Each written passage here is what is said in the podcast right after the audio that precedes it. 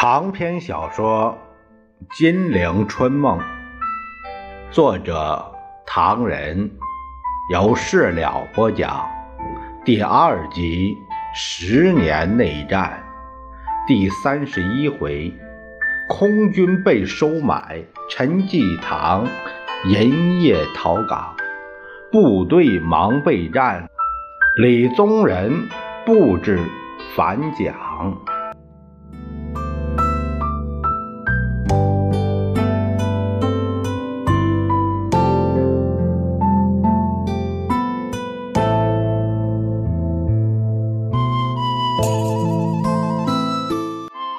却说蒋介石把三日亡国论向冯玉祥重复一遍，说明抗战不能马上发动。冯玉祥大失所望地说：“我以为这次你要我来是为了抗战，原来还是老样子。早知道，我又何必下山呢？”大哥，多留几天。蒋介石慌忙挽留，心想：你一走，显出我的胸襟未免太窄。完了这个会，还有第五次全国代表大会，大哥务请参加。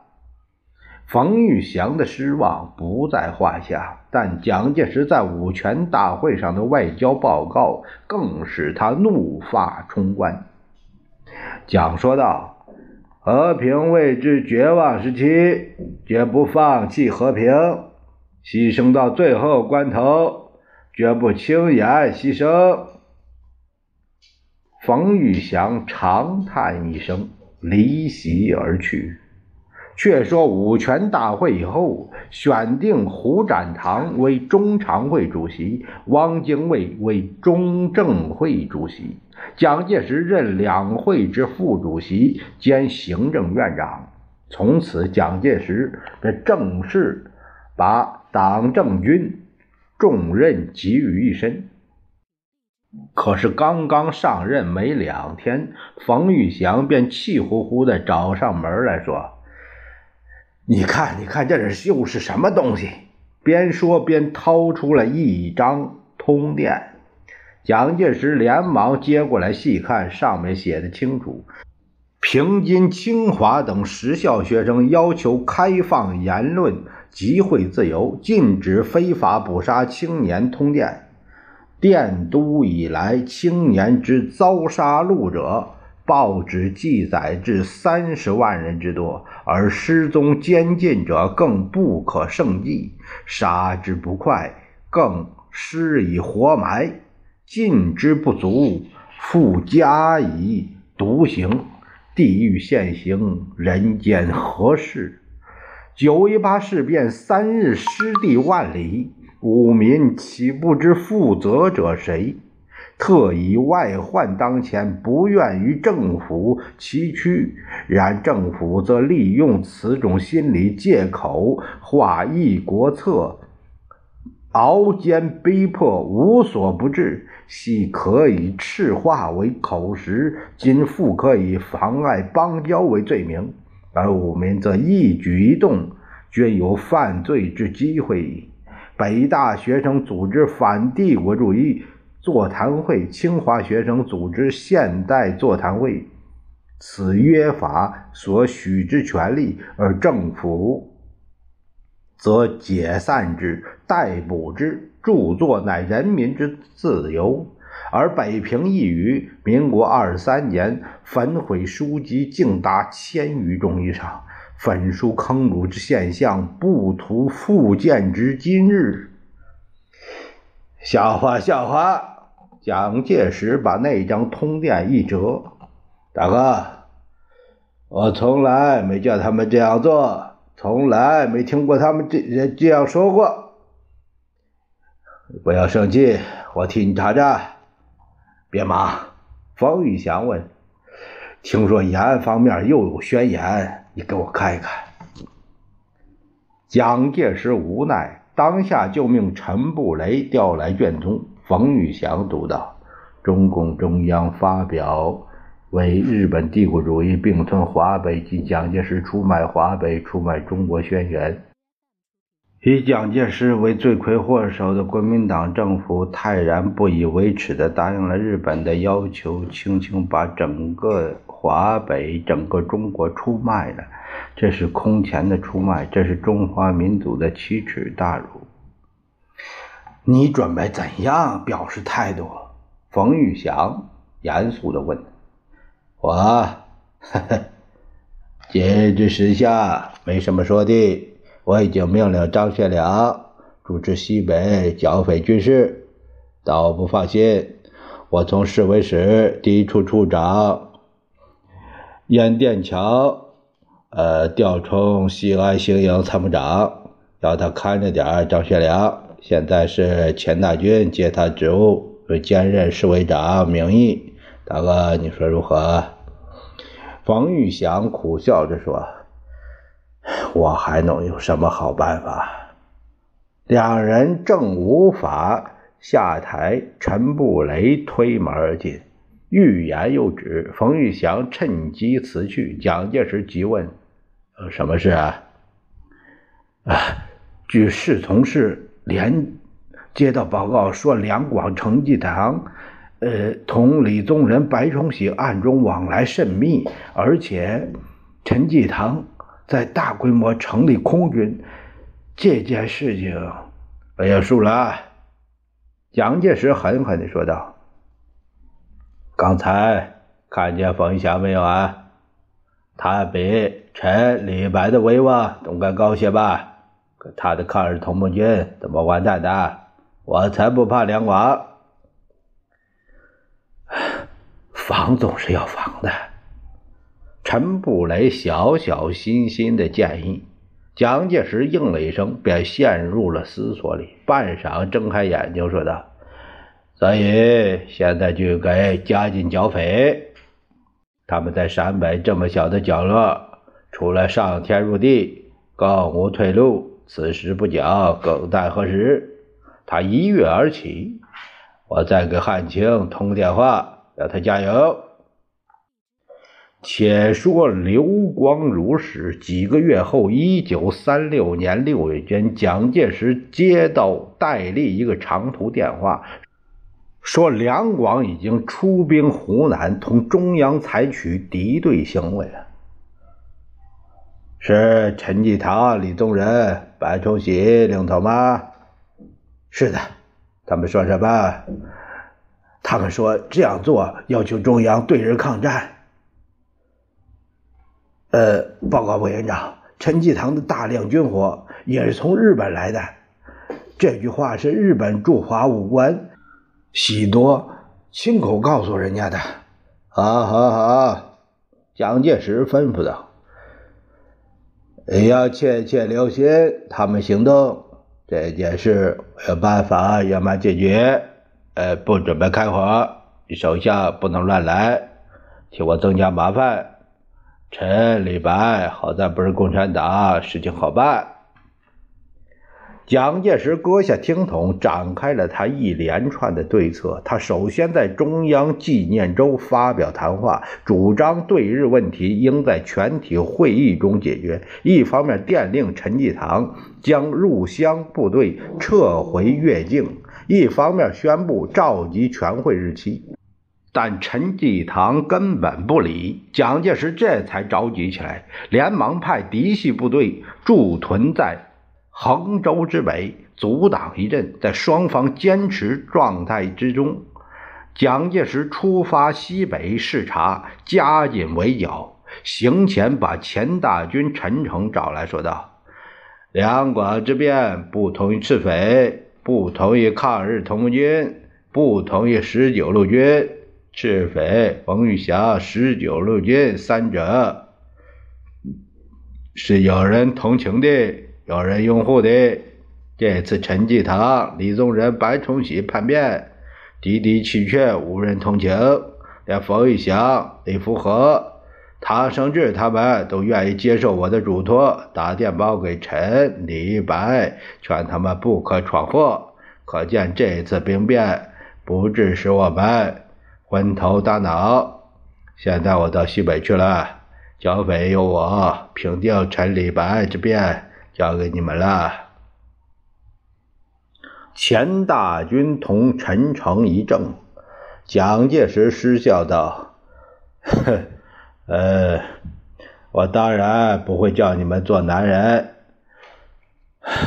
现在我有个锦囊妙计在此，保险陈济棠不开机，束手待毙。你们两个人遵照我的办法做就好了。”陈诚、钱大军不知道蒋介石葫芦里卖的什么药，痴痴的望着他。只见蒋介石笑着说：“几个月来，有人报告我说，陈济棠在建立空军。陈济棠的空军又如何得了？这样看起来，如果解决他的空军，不就完了吗？”是啊，钱大军苦着脸：“哎，可是我们空军实力还比不上他。”放心，蒋介石瞪着眼睛，我不但要解决陈济棠的空军，而且要他的空军全部为我所用。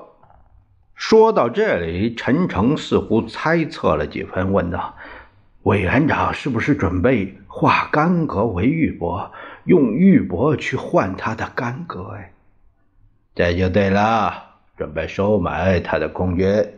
行啊。钱大军诧异地说：“接上头了。”广州有报告来。蒋介石伸出两根指头在茶几上擂鼓似的敲着，说要两千三百多万。两千三百多万！钱大军吓了一跳，这么大的数字，谁开的价钱？据说是黄光瑞开的价。蒋介石问陈诚：“你以为贵不贵啊？值不值？”陈诚连忙陪笑道：“ 委员长自有妙计，此修没有意见。还是贵了点钱大军掐指算了算，按照陈济棠的空军设备来看，五百多万可以建立。如今开口两千三百多万。这真是广东狮子大开口，未免不合算呢。蒋介石笑了，呃，不是不合算，而是你不会计算。他眉飞色舞的说道：“哎，真是不会算账。你要知道，这个买卖不但不吃亏，而且占了便宜。你想。”我们如果从外国买一架飞机，只能抵他一架。现在我把他的飞机收买过来，我就多了一架，他少了一架，是吧？当然，一架飞机值两架的价钱，谈的贵吗？再说，光有飞机不中用，一定要有人。你知道，训练一个空军人员，比买架飞机的钱还要多，知道的。训练。我训练一个，只好抵他一个；如果收买他一个，那就是多一个，他少一个，自然一个要顶两个。再想想，两千三百多万，你贵不贵啊？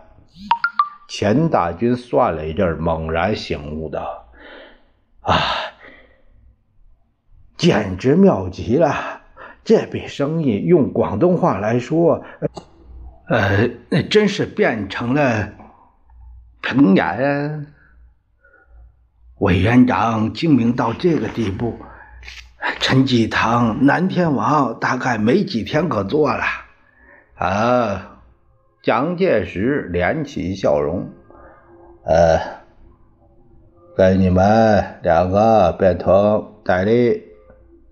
黄国瑞他们暗中接洽吧，我立刻要到西北去。呃，请问委员长。陈诚掏出小本子，边记录谈话边问道：“如果陈济棠空军一切进行顺利，大队飞机该降落在哪个机场？南京。那那我同钱主任有必要到广州一行吗？当然有必要。不单是你们，待陈济棠解决以后，我自己也要到广州去。”给李宗仁、白崇禧一点心理上的威胁，好极了。钱大军又问：“那广东空军首领黄光瑞拿到两千三百多万巨款，不至于变卦吧？绝对不会。蒋介石背着手，踱着方步，一字一顿：“你们想，两千三百多万，这么大的数目，黄光瑞会变卦才怪。”是啊，哎呀。委员长这么大的手面，这是空前绝后，谁也办不到。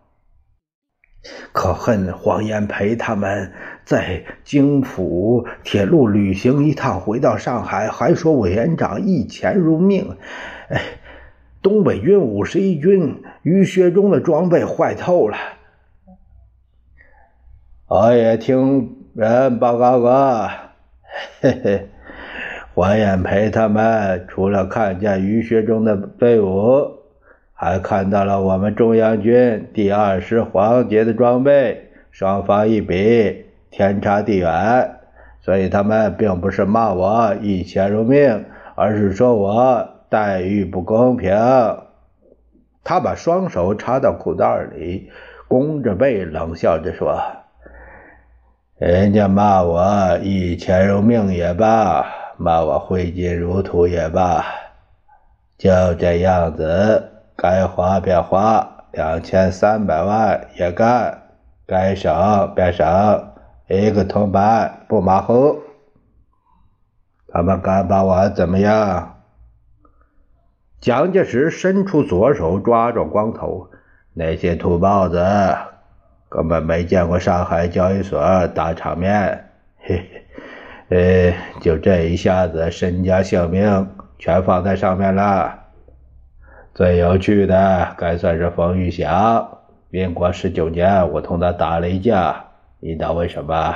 那时光我同他换谱不到三年，电报往返，称兄道弟，质问我何以对第二集团军待不公，告诉他两大理由：第一，第二集团军。生长在西北，一向苦惯，苦些不妨碍事。我自己统帅第一集团军，生长在东南，苦不得。第二，第二集团军是他亲自训练的，刻苦作风，生活苦一些没关系。第一集团军就不行。我又说，过去所以请老兄做军政部长，就是希望老兄能拿西北军的艰苦作风。贯彻到全国军队，言外之意就是说，我的第一集团军所以不能吃苦，必须待遇高些。这个责任就要你冯玉祥负。可是当真是没有钱，所以必须苛待冯玉祥啊。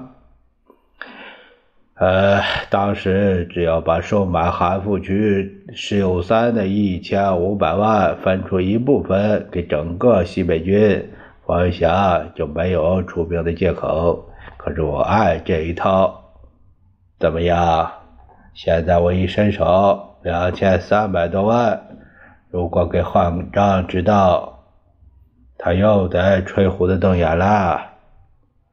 静默了一阵，蒋介石以手夹额，吩咐道：“呃，这次视察西北，我决定坐军舰到汉口转道。你们何时动身去广州？还是等我们通知吧。如今我诸事都准备的差不多了，就差一样东西，还伤脑筋。什么事？”陈诚问道。“关于改正宪草的意见。”蒋介石皱皱眉。我想这个交给布雷替我招呼吧。好在有哲生、哎，亮成、季陶、楚创他们在上海处理。接着，蒋介石关照了一些收买陈济棠空军应该注意的要点，就告分手。那边厢陈济棠还在趾高气扬，以为有了一支颇为新式的空军，蒋介石便不足畏了。没料到蒋介石已向他的空军下手，两千三百万付出去，黄光瑞领头，把全部广东空军开了过来。陈济棠一筹莫展，只得连夜逃往香港。避避风头再说。对于两广问题，蒋介石心想，这个问题不同于红军和十九路军，不宜大打出手，应该耍些花样。于是，在二中全会中决议，以陈济棠、李宗仁等为国防委员会常务委员，设广西绥靖主任、副主任，裁撤粤桂特设之党政机关。于汉谋。被任为粤省绥靖主任，陈济棠辞掉第四集团军总司令职，但广西对蒋介石的命令仍少兴趣。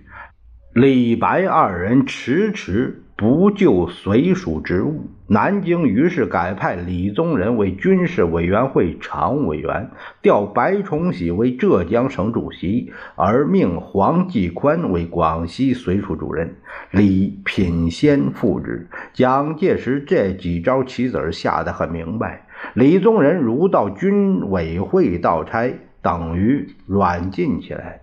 白崇禧如出任浙江省主席，那就钻进了蒋介石的浙江圈子，动弹不得。而李白离桂之后，作为南京代表的黄继宽进入广西桂系，即使尚有可为，也没什么希望了。李宗仁、白崇禧果然展开还击。当发表黄继宽为广西绥署主任等新命令辅班之日，李白给南京去了个电报，表示愿就绥署职务，明白的表示拒绝黄继宽到差。蒋介石不大高兴，连发三个电报要李白离开广西，当然并无下文。广西备战的意味浓厚，蒋介石也着急起来，连忙带着端纳、陈布雷等飞到广州就近处理。陈诚同钱大军早在机场迎接。当晚，众人商量对策。陈诚说道：“呃，陈济棠的垮台完全是……”委员长两千三百万收买他的空军之效，这是决定性的成功。其他如中山大学校长邹鲁在这当离越赴欧洲，广东东部司令李汉魂宣言脱离这个运动，广东第一军军长于汉谋脱离陈济棠投奔我们，都间接打击了陈济棠。我们对于广西也应该来这一手才行。啊，根据广东的经验，钱大军说，我们应该继续收买广西的文武官员，让广西也出现于汉谋这类的将领，飞机、兵舰往南京开，那李白都没地方躲了。可是不易找到合适的人。蒋介石感到广西比广东难办。决定在广州多住一阵儿，于是迁入黄埔海关就职，把陈布雷和侍从室一干人等搬到当年的校长宿舍。钱大军同端纳同住楼上，虽然成天开会，还是想不出好办法来。可是有一天，忽然蒋介石失踪，幕僚焦急不堪。要知蒋介石哪去了？我们下回分解。